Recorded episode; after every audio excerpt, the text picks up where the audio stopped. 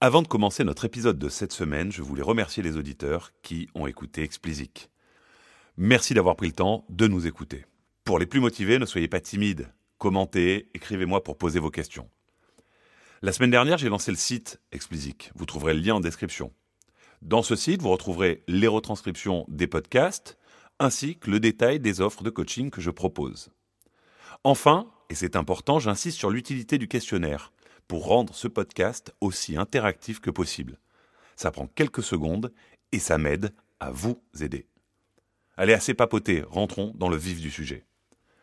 Cette semaine, dans Explicit, nous allons parler de disque d'or.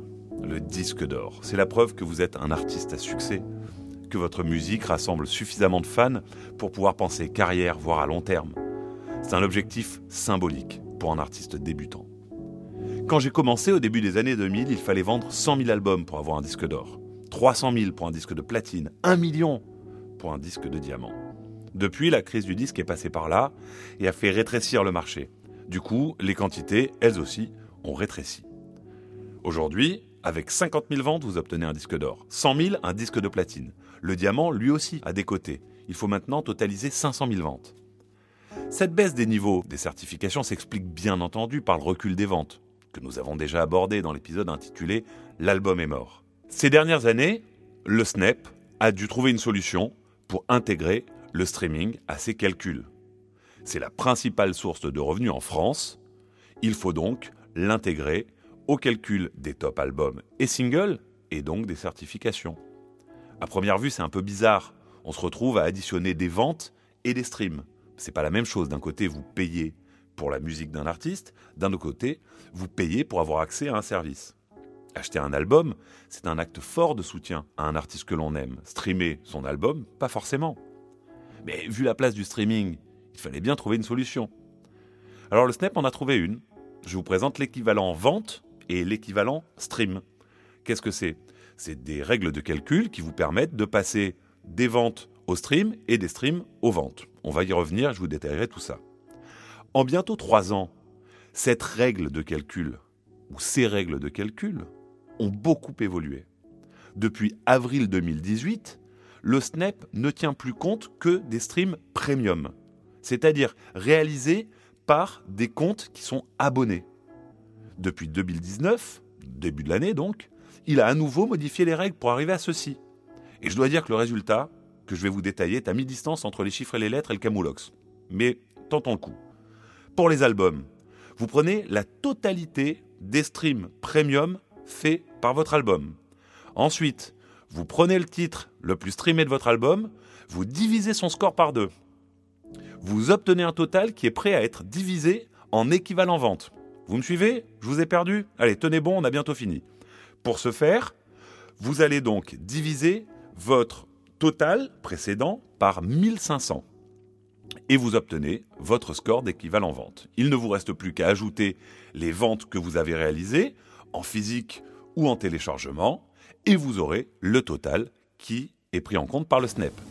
Frédéric Vandamme 9 lettres, avec enculage au pluriel. Enculage. Oui, et des mouches exclusivement. Pour les singles maintenant, bah, c'est l'inverse en fait. Vous prenez vos téléchargements de singles, vous les multipliez par 150 pour obtenir un équivalent stream. À celui-ci, vous ajoutez donc le total des streams premium, toujours, réalisés par votre single. Et vous voici avec votre chiffre final. Cacamou, cacamou, cacamoulax. Alors j'imagine que pas tout le monde aura bien compris, et pour ça, je vous mets en description un lien qui explique tout en détail. Bon, et finalement, la question que vous êtes en train de vous poser, mais pourquoi nous parle-t-il de ce sujet-là dans Explicit? Déjà, vu euh, la gueule du mode de calcul, euh, c'est assez compliqué, je me disais que ça valait le coup de vous l'expliquer. Ensuite, quand le SNAP change les règles de calcul, ça a un impact sur l'industrie, forcément. Deux changements retiennent particulièrement mon attention. Premièrement, pourquoi avoir décidé de ne prendre en compte que les streams premium? Bah, La raison est simple en fait, c'est pour des raisons de lutte contre la fraude. Les soupçons d'achat de streams ne cessent d'augmenter tout le monde soupçonne tout le monde de n'arriver à des bons résultats de vente que grâce à l'achat de stream. Ces soupçons visent particulièrement les artistes urbains, entendez rap.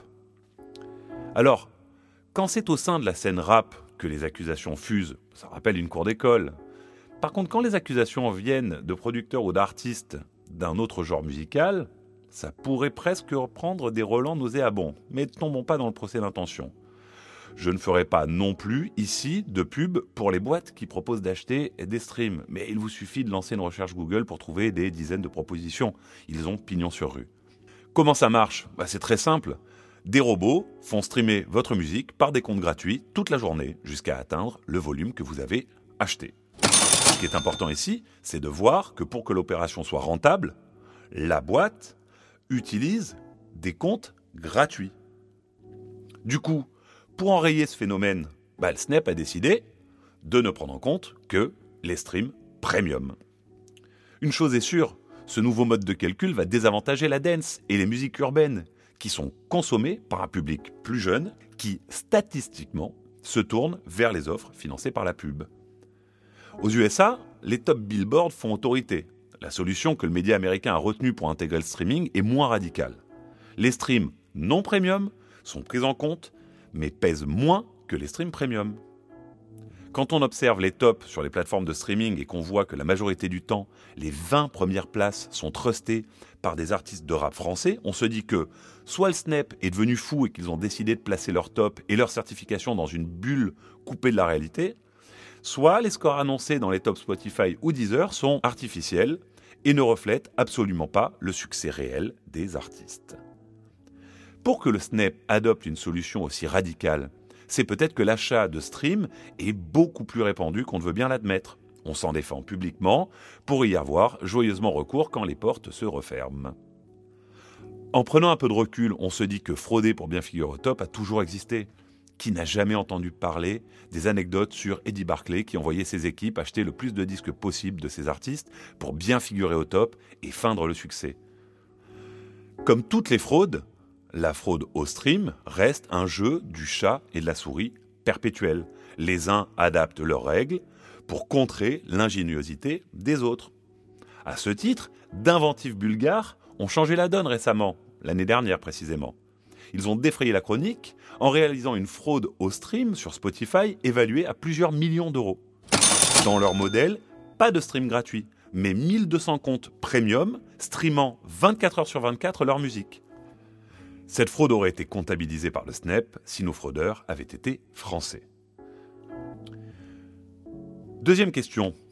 Pourquoi augmenter l'équivalent vente de 1000 à 1500 Le SNEP cherche, là aussi, à rééquilibrer le rapport de force entre les genres. En baissant le poids du streaming dans le score total pris en compte, elle désavantage les musiques urbaines et la dance. Ce changement diminuera peut-être la domination du rap français dans les tops, mais ne l'enrayera certainement pas. Je vous propose de reparler de ça dans quelques temps et de voir comment les choses ont évolué. J'espère que vous avez apprécié cette rapide explication. Le sujet vous a intéressé, réagissez, posez vos questions en commentaire, je vous répondrai rapidement. N'hésitez pas à remplir mon questionnaire, le lien est dans la description et il me sert à mieux comprendre vos besoins et vous permet de proposer des sujets pour de prochains podcasts.